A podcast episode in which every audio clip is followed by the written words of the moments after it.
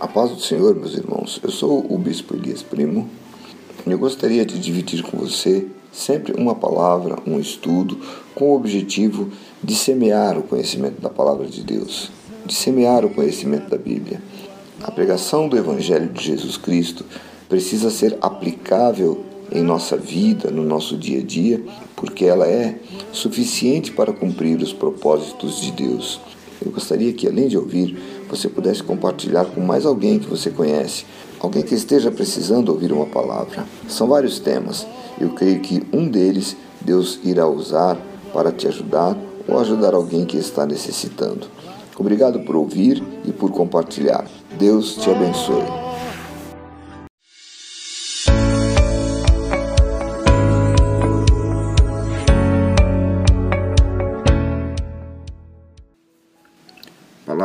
Homens e o seu propósito. Livro de 1 Coríntios, no capítulo 16, no versículo 13, está escrito assim: Vigiai, estai firmes na fé, portai-vos varonilmente e fortalecei-vos. Também em 1 Crônicas, texto que nós vamos falar sobre Davi, está escrito 1 Crônicas, capítulo 29, do versículo 27 até o 30. Foram todos os dias que reinou sobre Israel quarenta anos. Em Hebron reinou sete anos, e em Jerusalém reinou trinta e três. E morreu numa boa velhice, cheio de dias, riquezas e glória. E Salomão, seu filho, reinou em seu lugar. Os atos, pois, do rei Davi, assim como os primeiros, assim os primeiros como os últimos, estes que estão escritos nas crônicas de Samuel, o vidente, e nas crônicas do profeta Natã, e nas crônicas de Gade, o vidente. Juntamente com todo o seu reinado e o seu poder, e os tempos que passaram sobre ele, e sobre Israel, e sobre todos os reinos daquelas terras. Não importa o quão espiritual você seja, você, ainda como ser humano, permanece tendo os seus cinco sentidos. Se você tem esses sentidos, tua humanidade em algum instante vai aflorar. Ela vai dar a você a condição de perceber, de sentir, de se emocionar, de chorar, de sentir prazer, de sentir raiva, porque os teus sentidos em algum instante vão aflorar no teu organismo, no teu corpo. Então eu quero que você tire hoje toda a tua representação, toda a tua máscara, a imagem que nós temos de bom cristão, de relacionamentos cristãos, de viver com Deus, de estar na igreja, do glória a Deus mais alto, deixar tudo isso de fora hoje para que a gente possa tratar das coisas que realmente falam sobre nós. Tirar essa reputação e colocar no seu bolso aí, depois você pode usar ela. Nós não vamos precisar dela hoje à noite. Nós vamos ter uma conversa franca, real. Tratar não com um personagem, mas tratar com pessoas reais. Vamos falar sobre coisas muito profundas e eu creio que Deus será glorificado e o inferno será envergonhado. Vamos falar com alguns irmãos que, apesar de algumas irmãs aqui, nós vamos assim mesmo tratar sobre coisas masculinas e que envolvem as mulheres mas que trazem uma coisa profunda e uma restauração para a nossa vida. Nós vamos lidar com a verdade. Não apenas com personagens ideais, porque quando você lida com personagens ideais, tudo é lindo. Mas quando você lida com a realidade, a realidade é chata. E a Bíblia trata com pessoas reais, a Bíblia não trata com pessoas que são imaginárias. As pessoas da Bíblia são reais. E é ótimo lidar com pessoas reais, porque quando você trabalha com essas pessoas reais, você descobre é, o quão falível, o quão humano você é, o quanto os teus sentidos é, estão ativos em você. Nós vamos ver que há um vasto abismo entre pessoas ideais e as pessoas reais da Bíblia. A Bíblia nos ensina que nós devemos lidar com pessoas reais e elas estão em toda a parte, toda a história da Bíblia. E é ótimo lidar com essa diferença, porque ali nós podemos ver onde as pessoas que são personagens, elas estão representando ou parecendo ser algo, quando na realidade existe ali uma humanidade que precisa ser tratada. A diferença de se lidar com a imagem e a gestão da reputação é de como nós apresentamos a nós mesmos, porque nós não queremos que alguém perceba, que alguém saiba que nós estamos com algum problema. Nós queremos que as pessoas imaginem que nós estamos sempre no topo de tudo. Para pessoas ideais, para personagens, o tempo todo não tem problema, ela tem sempre resposta para tudo e as pessoas imaginam que somos supermens. Os homens estão nesse papel de viver uma condição muito superior, de não poder falhar. Mas hoje nós vamos tratar de forma muito pessoal esse assunto para que a gente possa curar tudo isso e os segundos da vitória.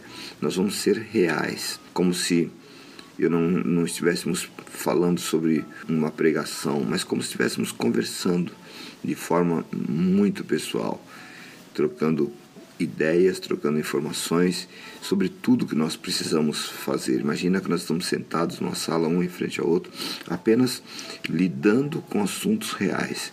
E então é melhor relaxar e agradecer por esse dia que o Senhor preparou para que nós possamos tratar coisas reais. Eu tenho um hábito um pouco estranho, que acho que faz parte do meu ministério, que existem duas pessoas residindo dentro de mim. Uma, um administrador, alguém que quer conquistar todas as coisas, e outro se parece muito mais com é, o pastor, com aquele que cuida, que parece com alguém que se preocupa com almas. E eles ficam dentro de mim o tempo todo agindo, interagindo em alguns instantes. Eu me lembro que certa vez eu fui ver um equipamento, que eu estava montando um, um pequeno negócio, e aí quando eu cheguei nessa casa, eu vi o equipamento, o equipamento não me interessou, mas lá dentro daquela casa eu ouvi alguns rumores, alguns gritos, alguns desconfortos. E aí então eu perguntei para o, a pessoa que estava nos atendendo se estava tudo bem. E de repente eu vi uma tristeza, eu vi lágrimas nos olhos daquele homem. Eu falei: Eu posso orar por você? Então eu orei naquela casa e aí eu pude cuidar daquela vida. E ali se manifestou então o pastor, não era mais a pessoa que tinha ido comprar. E aí eu comecei a tratar coisas espirituais num ambiente natural. Eu comecei a tratar coisas que Deus queria fazer no meio de um ambiente onde tinha ido fazer negócios. Às vezes, no meio de situações, de dificuldades, no meio de projetos, no meio do trabalho, é, uma simples pergunta pode pegar a pessoa de surpresa, como foi o caso daquele homem. Posso orar por você? Com poucas palavras, expôs a nudez daquele homem, colocou aquele homem numa situação de vulnerabilidade e é extremamente desconfortável para os homens ficar desconfortável, é porque nós não gostamos de perder o controle. Nós gostamos de estar no comando, gostamos de estar no controle, especialmente das nossas emoções. Nós não queremos que ninguém perceba que há algum problema.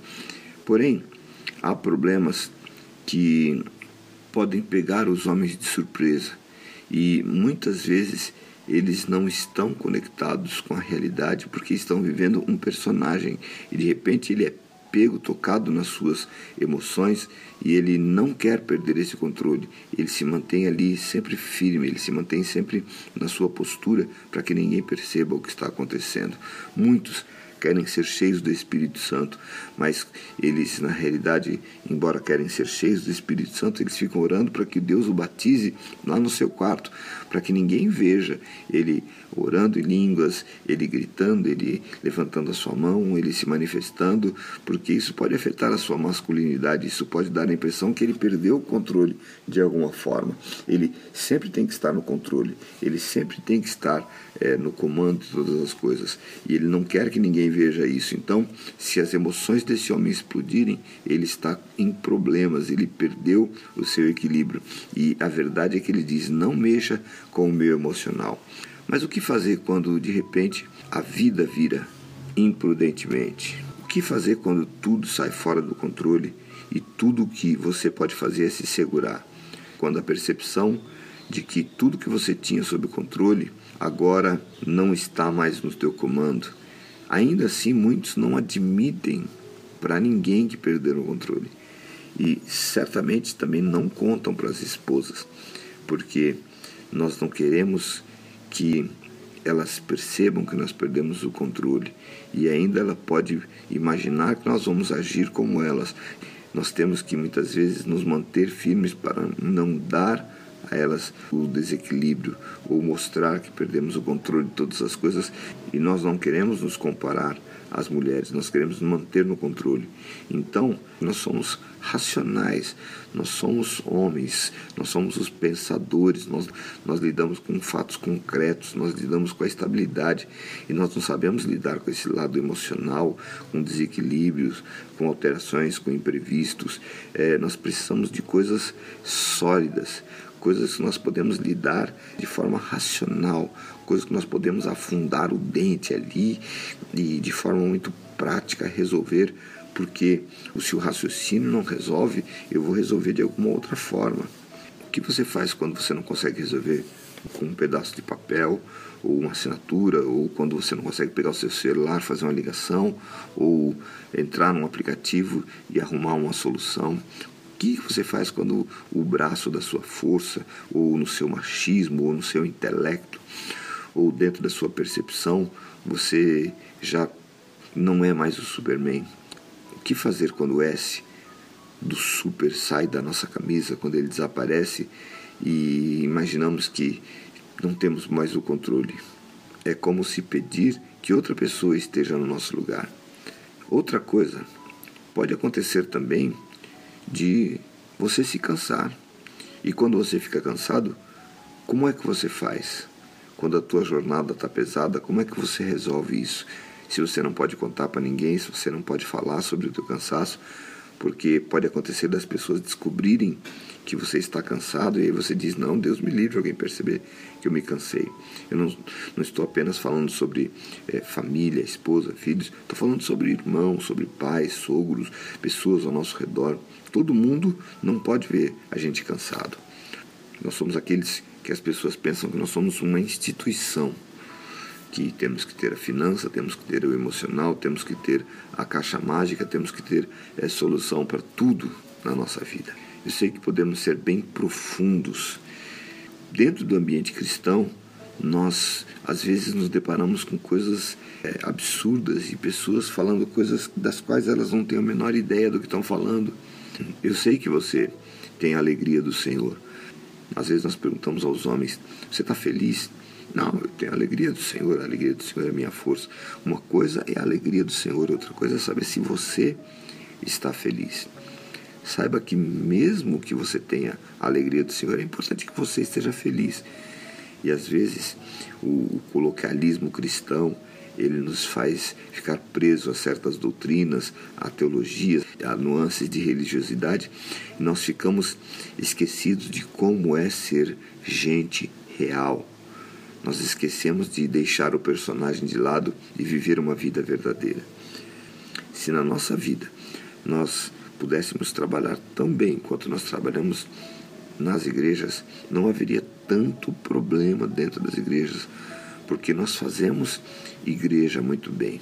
Ninguém faz igreja como a gente faz. Nós fazemos eventos, cultos, cerimônias, congressos, nós fazemos várias fotos daquilo que estamos fazendo.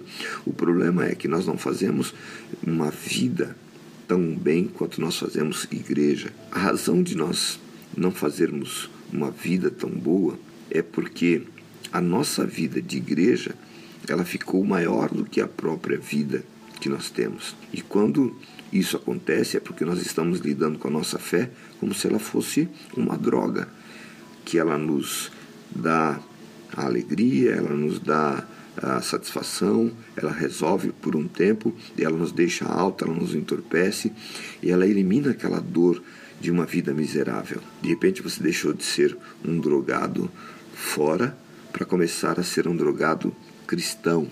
Você está viciado em igreja não é mais alcoólatra, não usa mais drogas, não tem vício da imoralidade, mas agora o vício é igreja. Você está sempre procurando alguém que deixe você chapado. Quanto mais alto o pregador te levar, quanto mais for a viagem da palavra, mais você vai gostar dele, porque dentro da igreja você está agindo como alguém que não tem essa realidade tão dura. Você está agindo como se fosse um cristão padrão, usa todo tipo de padrão, a mesma roupa, o mesmo glória, o mesmo louvor, a mesma manifestação, mas há uma vida real, há alguém além do personagem. Não é só o teu cabelo arrumado, não é só a vida do glória a Deus, não é só o louvor bonito. Deus me livre que você não se encaixe nisso. Você parece que perdeu o efeito da droga. Então, quando de repente acontece algo que acerta no meio do teu estômago, como se fosse um soco bem forte, aí você começa a tremer e você fica tentando segurar as coisas, fica tentando resolver todas as coisas, porque de repente a vida de igreja, o fazer igreja, o fazer instituição, os dogmas que são feitos por homens, por conselheiros carnais, é diferente da própria vida que te pegou, daquilo que te aconteceu. Um exemplo que eu quero usar aqui é um homem solitário começou a criar peixes e aqueles peixes ficaram muito importantes para ele. Até o dia que ele chegou muito cansado, deitou na cama e naquela noite aconteceu o seguinte: o termômetro que controlava a temperatura da água ele quebrou e aí o, o, tanque aqueceu, aquela água ficou muito quente e os peixes foram literalmente fervidos. Quando ele acordou pela manhã, ele viu ali os peixes flutuando e mortos ali no topo do tanque. Ele ficou meio triste com aquilo por ter perdido os seus peixinhos de estimação, os seus companheiros. E aí ele se deparou com a seguinte realidade: aconteceu algo enquanto eu estava dormindo, algo real aconteceu enquanto eu não tinha o controle. E ele pensou consigo mesmo que durante a noite, enquanto a água estava aquecendo, talvez aqueles peixes soltaram gritos enormes, mas ninguém ouviu, nem ele, nem ninguém, porque não dava para ouvir o grito, pedido de socorro daqueles peixes. Eles talvez vivam em um mundo que, mesmo estando perto de nós, eles estão longe de nós. Talvez eles estão gritando, mas ninguém pode ouvi-los. Assim, muitas vezes, são os homens dentro dos seus casamentos, dentro das suas empresas, dentro dos ministérios, dentro das suas vidas cheias de atividades aquecidas, eles estão gritando sem poder ser percebidos e nem ser socorridos. A maioria das mulheres e tudo o que elas pensam sobre os homens, elas sabem porque elas aprenderam com outras mulheres, desde a sua mãe, da namorada e agora que vai ser a esposa. Ela sabe o que ela sabe sobre o homem porque ela aprendeu de outras mulheres e uma dá conselho para as outras sobre homens, porque ela sabe não porque ela foi criada por um homem, mas porque ela aprendeu com mulheres. E a verdade é que os homens que são criados por mulheres, eles também não têm muita ideia do que realmente eles são. A metade das mulheres nunca foi criada por um pai que ficou só, que perdeu seu casamento e que ficou ali dando orientações para ela. Então, a verdade é que a grande maioria das mulheres não tem a menor ideia de que homens falam linguagens diferentes da dela. É por isso que 90% dos homens que estão casados, e não importa o quanto você me diga que não, que a sua esposa é a sua melhor amiga, que você conta tudo, mas eu aposto que você não tem como contar tudo para ela. Porque sabe o que vai acontecer se você contar tudo a ela? Vai haver um pânico, vai haver um desequilíbrio. E se elas souberem o que nós estamos pensando em algumas situações ou quando nós deitamos para dormir, nós teríamos que sair do quarto, porque elas não podem lidar com muitas coisas que nós pensamos.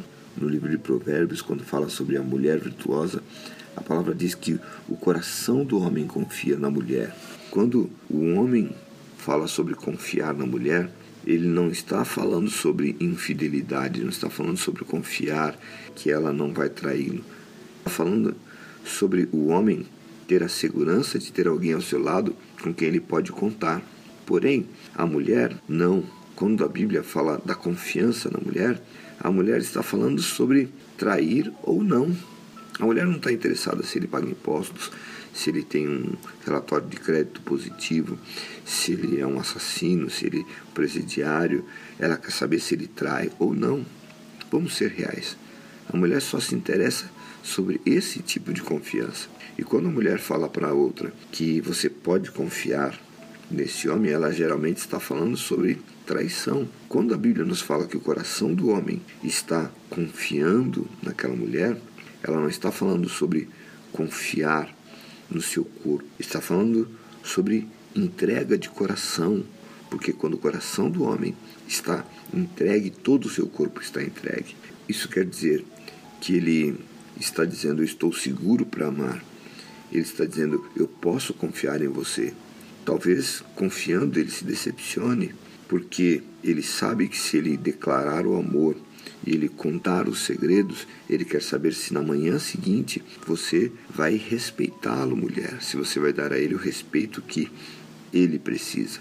E é interessante porque alguns desses casos a suspeita é: será que você não vai expor isso em alguma ocasião? Será que quando nós tivermos uma reunião de família você não vai abrir o segredo, não vai contar aquilo que nós falamos? Será que você vai conseguir controlar as emoções para não contar os segredos que eu falei?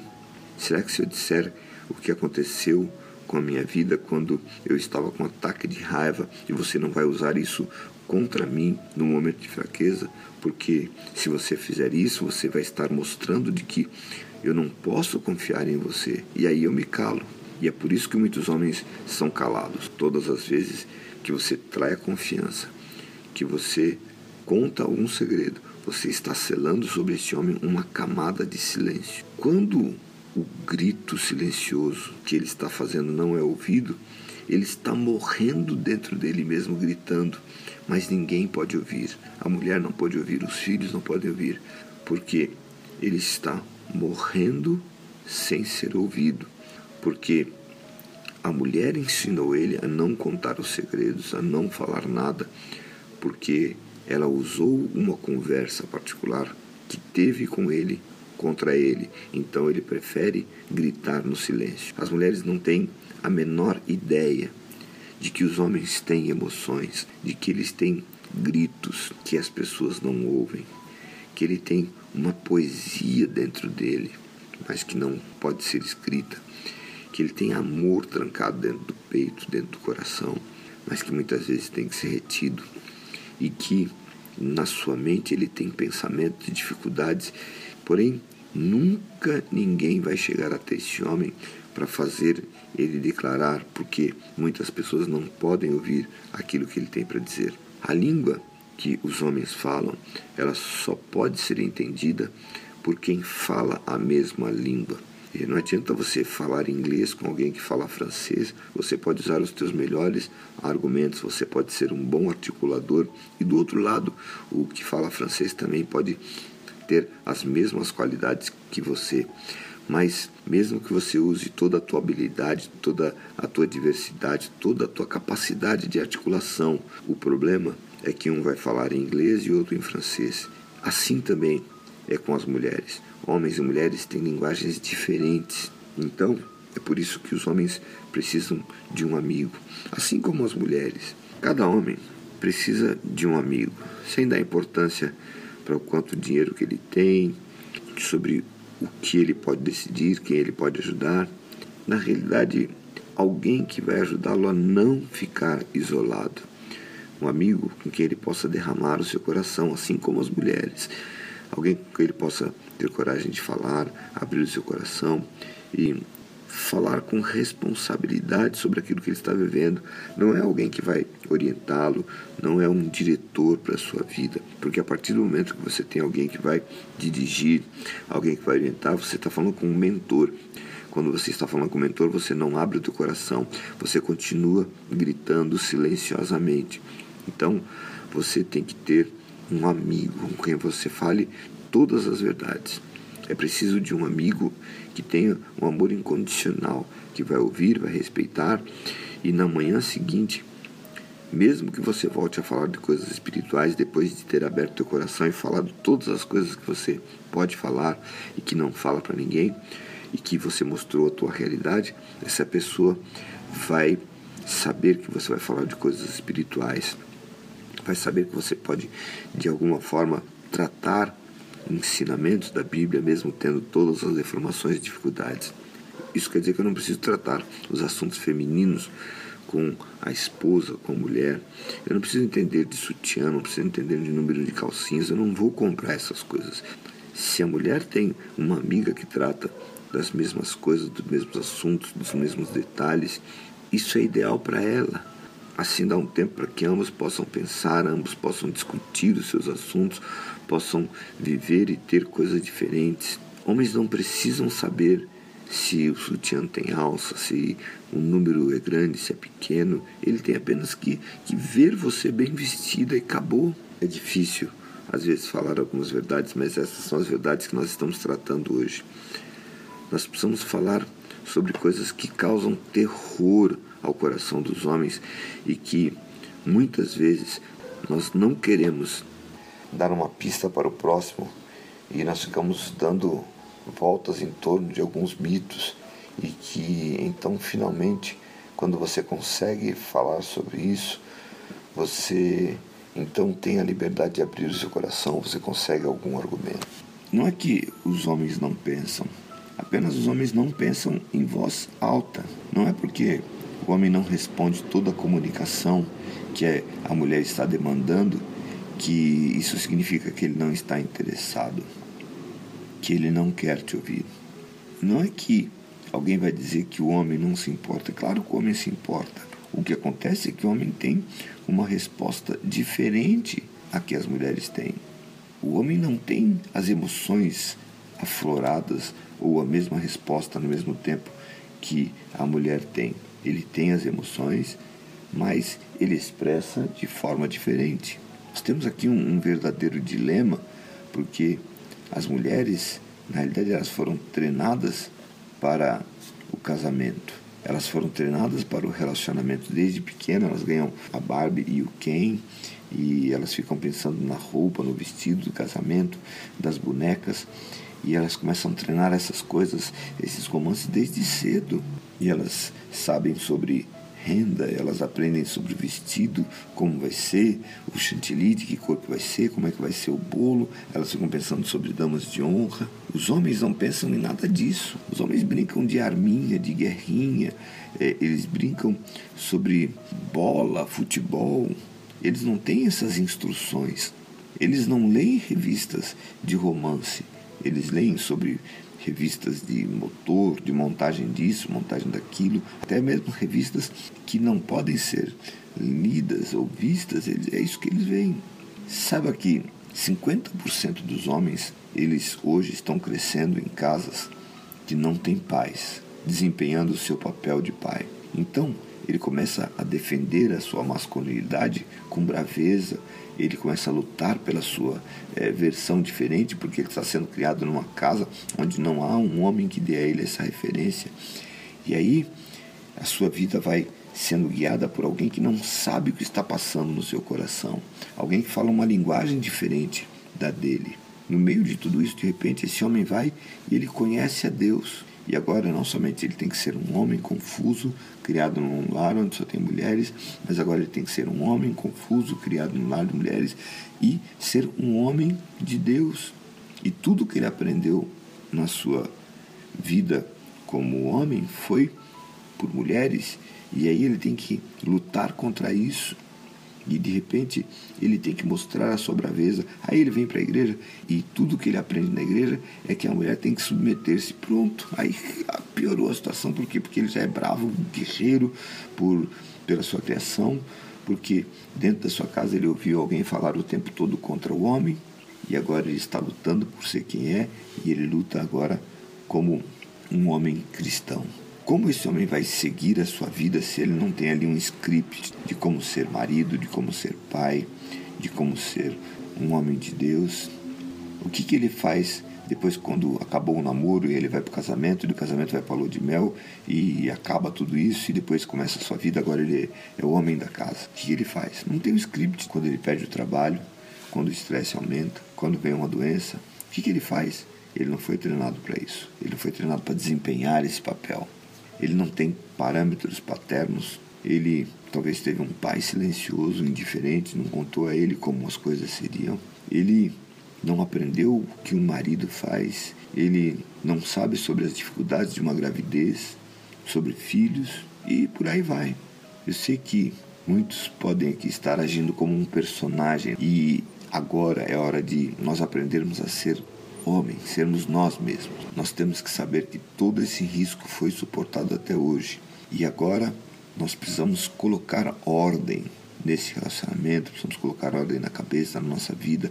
Nós precisamos confrontar tudo isso, todos esses temas para os quais nós não temos um roteiro e que nós nos encontramos numa grave situação de loucura, de destruição, de vícios. Embora nós estejamos próximos desses homens, eles estão gritando e nós não estamos ouvindo.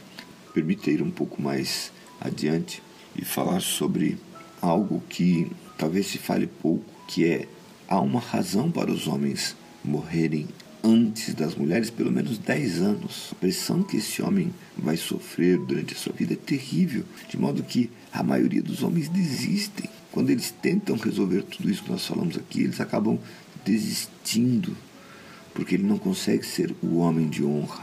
Então ele infarta, ele morre fazendo um trabalho perigoso, eles acabam ficando velhos muitas vezes e sem resolver essas questões na sua vida.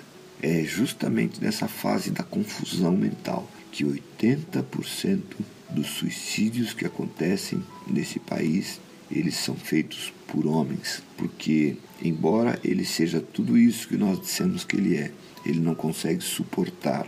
A maioria desses suicídios são feitos por sufocamento, por enforcamento, e os demais acontecem por uma autoviolência, por uma autossabotagem, porque ele não cuida da pressão, ele não cuida da saúde, ele não cuida do diabetes, ele não cuida do seu coração, ele dorme no volante, ele trabalha em dois empregos e por aí vai. As editoras, elas têm livros que falam sobre tudo das mulheres, sobre cabelo, sobre unha, sobre menstruação, sobre, sobre tudo e sobre a sua velhice. Mas nós não temos muitos livros que tratam sobre homens e homens idosos. Mais de 80% dos escritores de livros são mulheres e elas falam sobre coisas de mulheres. Então é necessário que alguém diga para os homens antes que a gente perca uma geração inteira.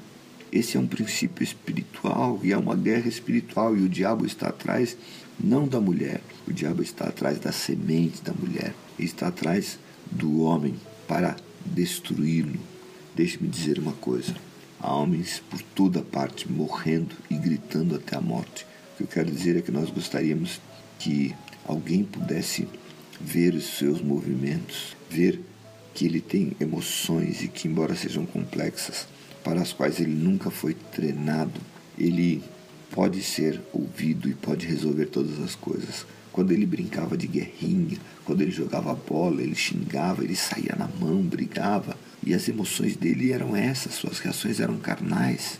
Ele não brincou de pagar um casamento. Ele teve um pai, teve um tio, alguém que ficava o tempo todo ao seu lado dizendo: o homem não chora.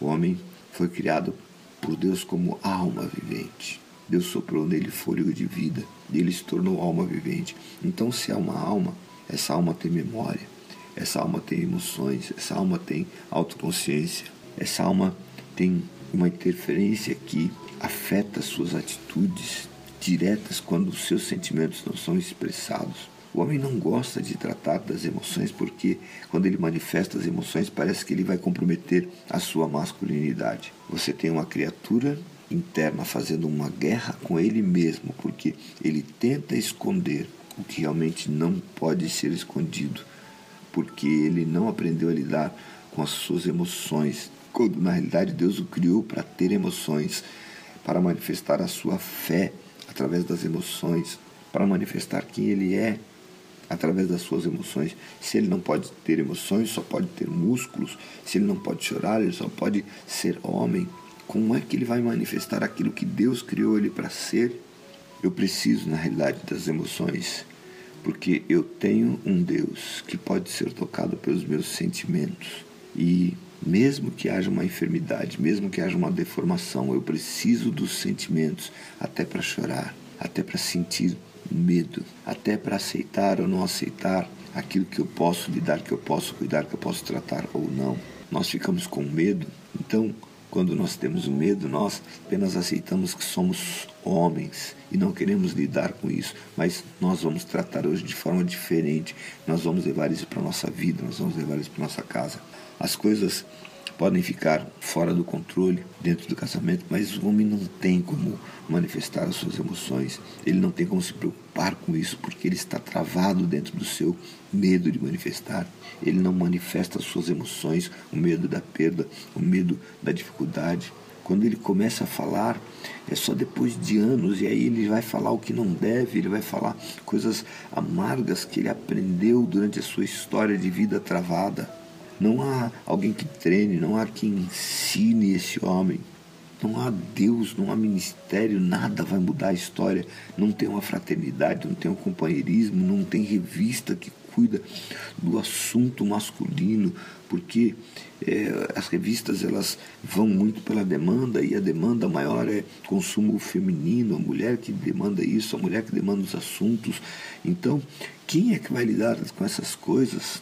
Não sei se você já ouviu falar sobre isso, mas o investimento que é colocado no cuidado do câncer de mama é dez vezes superior ao investimento que é colocado no cuidado do câncer de próstata, porque o homem não é que ele não quer se cuidar, é que ele foi ensinado a ser travado. E as mulheres dizem, mas o homem não se cuida. Não, não é que ele não se cuida, é que ele está fazendo o seu papel errado de homem. Então, se ele tem que se cuidar, o homem que lute. Vamos encarar isso hoje como homens. Eu não gosto muito de fazer exercícios, eu não sou muito fã de exercícios físicos, mas imagina que aquele tipo de exercício que é colocado na academia, quando você puxa peso, mexe para lá e para cá, que é o tipo de exercício em terra, você pega, sobe naquelas pranchas, exercita. Mas existe um tipo de exercício que é feito em cima de uma bola e quando você vai tentar se equilibrar nela, aí pronto, o negócio fica ruim porque você faz aquele exercício sem a menor segurança. Os especialistas dizem que fazer exercício sobre estas bolas é bom porque você consegue usar os músculos que normalmente você não usa num é, aparelho daqueles que são estáveis. O homem não gosta de ambientes instáveis. E Deus está pronto a trabalhar o homem dentro de um ambiente instável. Deus coloca o homem em ambientes instáveis para que ele possa exercitar aquilo que ele não consegue exercitar, aquilo que não usa normalmente. Talvez você possa fazer a sua academia, não chega nem perto daquela bola porque ela não vai deixar você mover o que é estável. É como se a vida fosse daquele jeito. E tudo que tira a estabilidade, tudo que tira o controle, isto faz você não ter o domínio e você não está acostumado a não ter o domínio, você não gosta de usar, você não se sente à vontade porque o domínio não está na sua mão. Uma história que é, uma irmã trouxe seu filho ali para que nós pudéssemos cuidar, orar, por volta dos 13 anos, e eu chorando e pedindo a minha ajuda com ele, o menino com aquela cara de agressivo, pronto para brigar com quem tivesse diante dele. E ali a gente vê uma situação de desconforto, porque o menino tinha cometido um delito, um roubo, e a mãe pedindo socorro e tentando espiritualizar aquilo que tem que ser tratado naturalmente pastor tem que saber sobre tudo. E então essa mãe trouxe esse filho para que houvesse um aconselhamento. Cadê o pai? Ah, o pai é do mesmo jeito, o pai é louco. Ou seja, ela começa a falar mal do pai na frente do filho, chorando, e ela quer que o filho concorde com aquilo. Não há como resolver esse assunto de forma espiritual. É um assunto natural. E ela está falando do pai, na realidade, ela está falando da masculinidade daquele menino. Não era um demônio agindo na vida dele, era o comportamento dele que estava errado. Ela considerava o filho, naquele momento, sendo atacado por demônios, mas não eram demônios, era um comportamento errado. Ele estava se percebendo homem, ele estava se percebendo independente. Ele descobriu que a mulher mais bonita na vida dele não era a mãe, haviam outras mulheres. Ele começou a se perceber agora com seus hormônios vindo à tona e a masculinidade dele estava aflorando, e a mãe dele vai falar contra o pai. Como resolver isso? Mas quando nós olhamos para os homens dentro dos seus ternos, nós não temos ideia do que isso significa. Eu reconheci que aquela mãe não tinha condições de tratar aquele assunto, assim como muitas mulheres que por serem contemporâneas, por terem informação, porque agora elas são filósofas, porque agora elas têm formação acadêmica, elas imaginam que elas não precisam mais de homens para ajudar na criação desses filhos. E elas estão erradas. Por alguma razão, Deus colocou homem e mulher. Deus deixou a mulher para o homem o homem para a mulher. Há papéis que precisam ser desempenhados pelo homem da casa, que são de vital importância para o filho, para a esposa e para a filha também. Quando isso não acontece, as disfunções começam a aparecer dentro da casa, dentro do relacionamento, e agora essas disfunções saem dentro de casa elas começam a se manifestar dentro da igreja. Por quê? Porque não houve o modelo masculino, houve alteração do modelo feminino e esses problemas vão se manifestando dentro da casa. De repente, o filho cresce, ele se torna homem, a mulher mais bonita que ele conhecia não é mais só a mãe, a mãe não consegue entender isso, mas o filho já entende, porque nesse dilema ele está se tornando agora um homem, um macho dentro de um ambiente instável, onde ele aprendeu a se mover e agora ele vai para a escola, ele começa a conhecer novas coisas, novas pessoas, novos relacionamentos. O que acontece é que as regras com as quais ele estava acostumado a lidar mudaram. Ele estava acostumado a lidar dentro de casa com hora de dormir, hora de comer, hora de tomar banho. Agora ele conhece um ambiente desordenado e quando as regras alteram para um homem, o ambiente fica instável. Ele gosta de lidar com regras, ele gosta de andar com coisas estáveis. Ele tem regras para o futebol, regras para o basquetebol e qualquer coisa que tenha regra, o homem vai bem.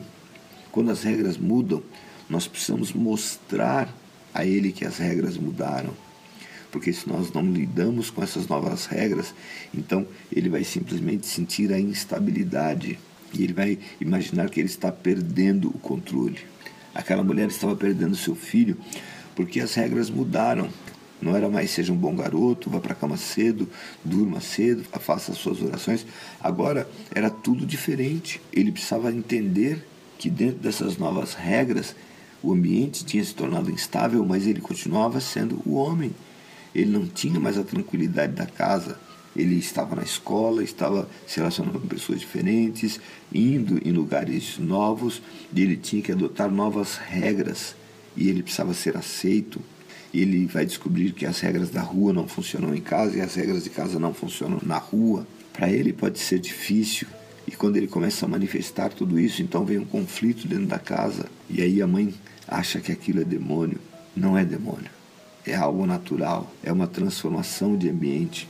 Nessas novas regras, o filho quer saber se ele é sensual, se ele é atraente, o quanto ele atende essa ou aquela situação.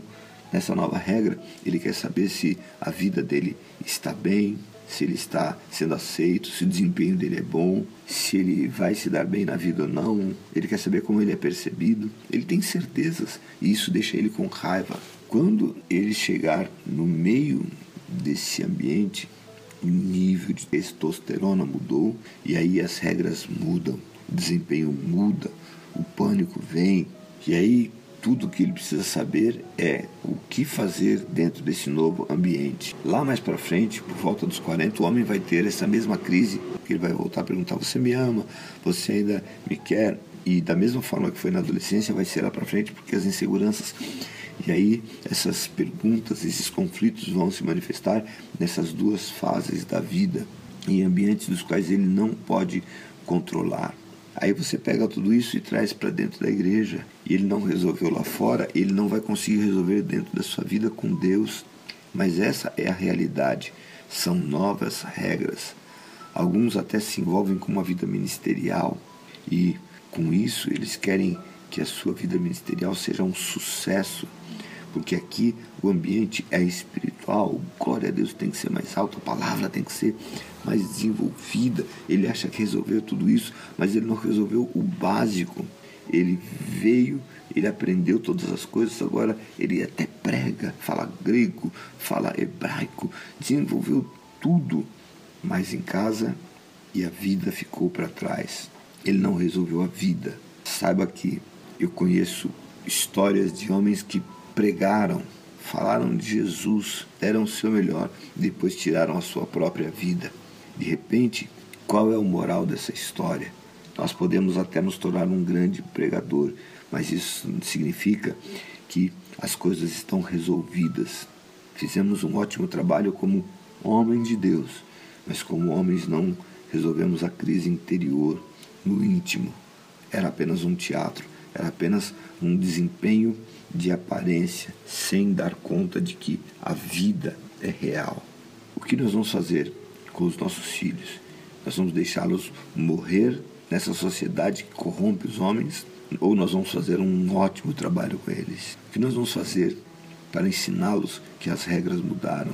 Vamos trazê-los de volta e vamos estar atentos antes que uma geração inteira se perca, um dia de cada vez. Que, que a igreja vai fazer com isso? Com os nossos filhos que estão sendo roubados por uma sociedade destruída.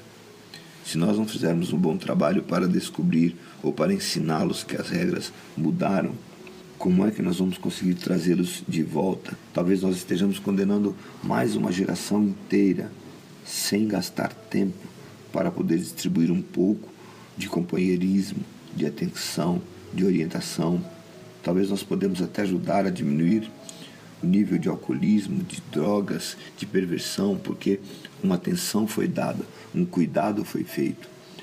Nós somos homens comuns, todo mundo pode contribuir de alguma forma, ainda que você não venha na igreja, que seja a sua primeira noite aqui, lembre-se de que quando o homem fica num ambiente estável, ele fica maluco, podemos parar e perceber que temos mais homens na prisão do que dentro dos nossos cultos.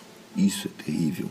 Vale lembrar que eu já falei aqui que 80% dos suicídios no país acontecem por homens e por sufocamento. O que eu não complementei é que a grande chance é que isso ocorra por volta dos 40 para frente, porque ele já não suporta mais porque já não tem mais condições de lidar com essa informação. O fato é que 70% dos homens nesse país relatam vários graus de depressão.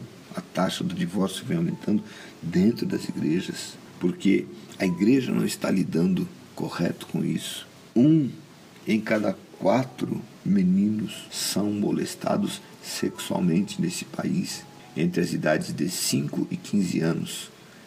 Não estou falando sobre meninas, estou falando sobre meninos. O que eu estou dizendo é que aqui está um ambiente que agora nós precisamos lidar, nós precisamos tratar aqui dentro. Nós estamos lidando com homens, usando seus ternos, escondidos nos ministérios, cuidando de áreas da igreja, dentro dos púlpitos, cantando, falando, mostrando sua segurança com seus bíceps protuberantes e todos os tipos de coisas que fazem parte da vida masculina, mas ainda lutam com questões da infância.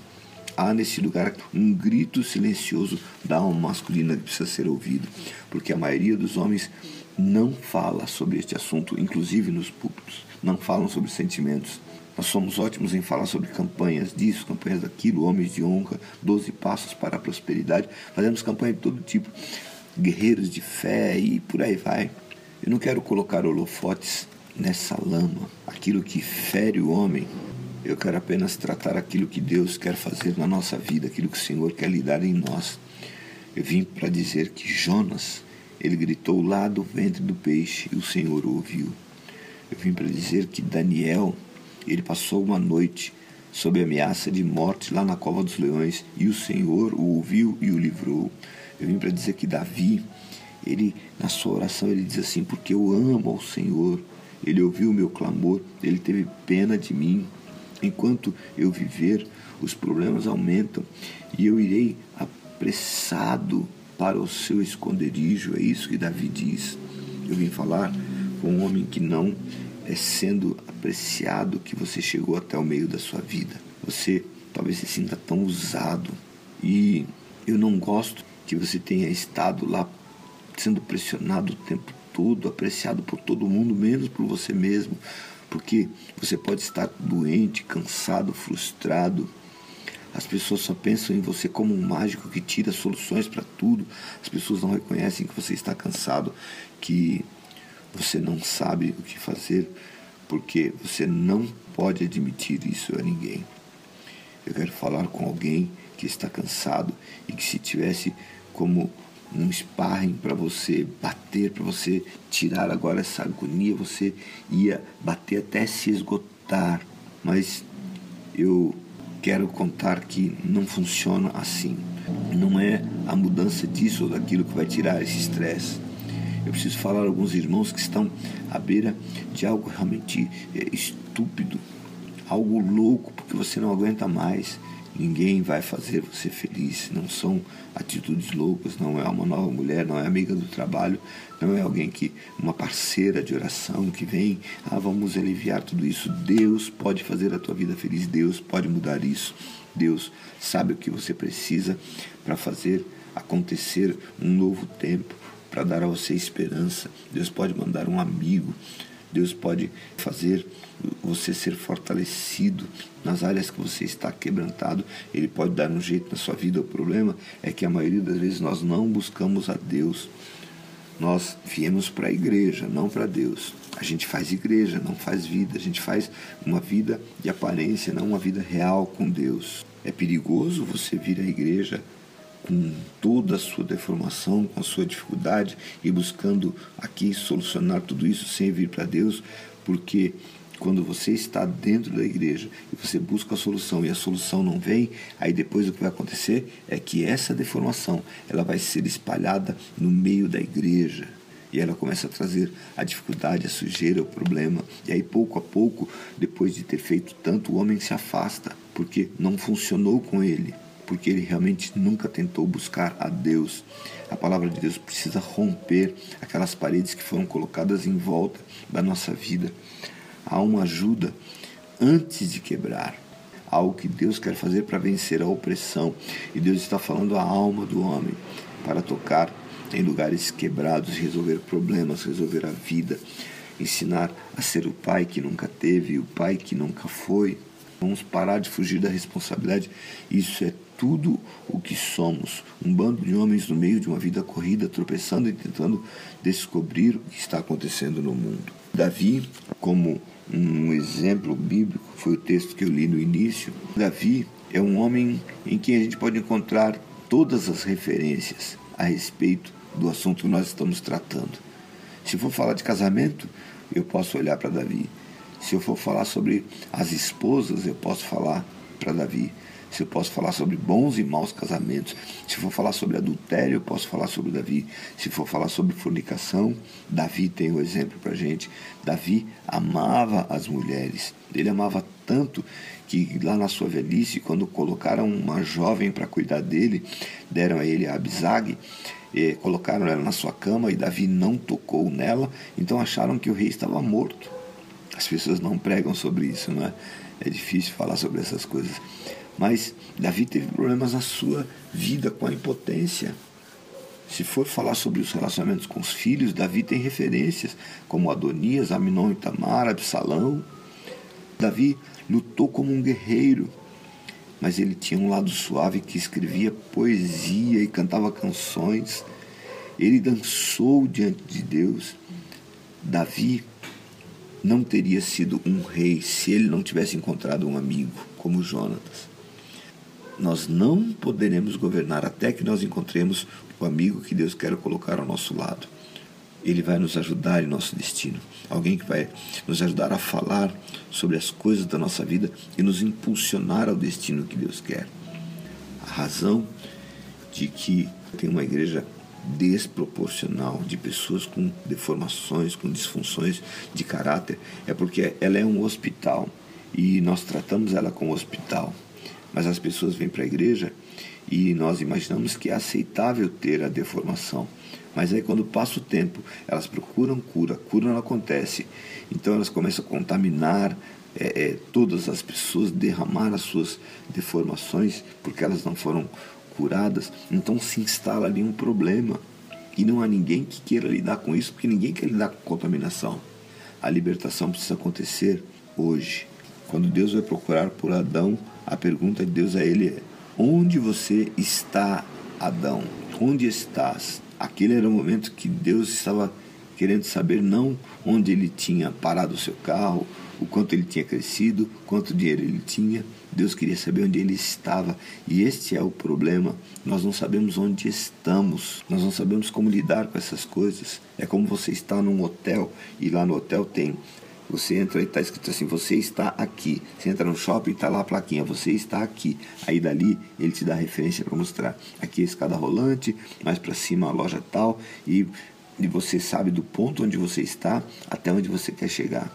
O problema de muitos de nós dentro da igreja é que a igreja nos mostrou o caminho. O caminho é Jesus Cristo, mas ela não nos mostra onde nós estamos. Como é que eu posso saber onde eu vou chegar se eu não sei nem onde eu estou? A libertação tem que acontecer agora. Quando nós reconhecemos quem somos e onde estamos. Quer saber um lugar onde as pessoas realmente declaram quem são? É lá na prisão. Lá na prisão, o homem realmente declara se ele é homossexual, se ele é viciado, se ele é estuprador, porque lá ele lida com a verdade dele, não tem como sair dali nem ir para lugar nenhum. Se ele está com raiva, ali ele tem que ser real. Se ele tem medo ali, ele tem que ser real. Se ele vai chorar ali, ele é real. Hoje nós estamos lidando com a realidade e por lidar com a realidade, nós precisamos entender que Deus é poderoso para trazer restauração para tudo isso. As mulheres que ouviram a palavra e que precisam dessa cura e que precisam ver nessas perguntas, nesse silêncio e tudo aquilo que está acontecendo, precisam hoje lidar com isso de forma muito clara. Pegar tudo isso estudar, pegar essa palavra e orar sobre ela, ter uma conversa diante de Deus, abordar o problema, saber que você não lida com isso sozinha, que você não tem a forma correta de lidar, procurar uma amiga e lidar sobre essas coisas. Talvez você não consegue encontrar alguém com quem possa confiar, entender que é um grito silencioso. É importante que essa palavra desça ao coração para ajudar, para curar. Não precisa de um medicamento para isso. Não será necessário trocar de mulher. Ah, que você tenha suficiente para resolver, para orar. Não precisa de outra coisa para trazer, senão paz das profundezas do espírito hoje lá no seu íntimo. Clame a Deus. Tente Jesus Cristo, ele vai trazer solução. Tente, não igreja, tente Jesus. Dê uma olhada dentro, dentro de si mesmo. se você é mulher, você precisa saber que você está junto nisso. E você precisa estar bem preparada preparada para conversar, para aconselhar, para casar. Não para criar mais um filho, mas para que você possa ser parceira. Como há um passado, as experiências moldaram o seu presente, a sua percepção. O que você vai fazer com isso é como você vai permitir. Se isso vai interferir na vida, na criação, no ambiente, nos filhos. Porque se tudo isso for interferir, é melhor que você comece a orar clamando ao Senhor por socorro. Mas se as experiências forem hoje tratadas para que o Espírito Santo possa curar, restaurar, então Deus vai agir poderosamente na vida. Se o esposo, a esposa estão no mesmo ambiente. Permita que Deus faça como Jonas e, Davi, Jonatas e Davi, que haja uma cura, uma conexão. Eu acredito que há homens, há líderes, Deus tratando, curando, restaurando, falando sobre o seu chamado, falando sobre a sua vida, falando sobre sua dor, falando sobre aquilo que tem interferido na sua caminhada.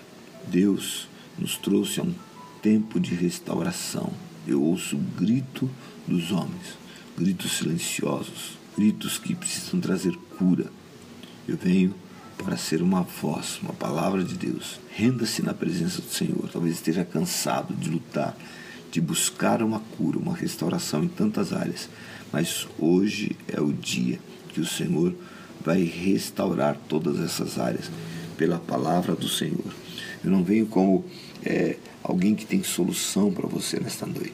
O Evangelho na realidade, é um mendigo dizendo para outro onde ele encontrou o pão, para que o outro possa ir buscar. Quando meu coração estava oprimido, eu fui buscar o Senhor, e o Senhor deu a palavra. E eu não vou morrer na dificuldade, porque o Senhor pode curar. O Senhor tem a cura para tudo isso. E esta é uma noite de restauração na presença do Senhor. Para que o Senhor traga paz, alegria ao teu coração e o grito seja ouvido em nome de Jesus.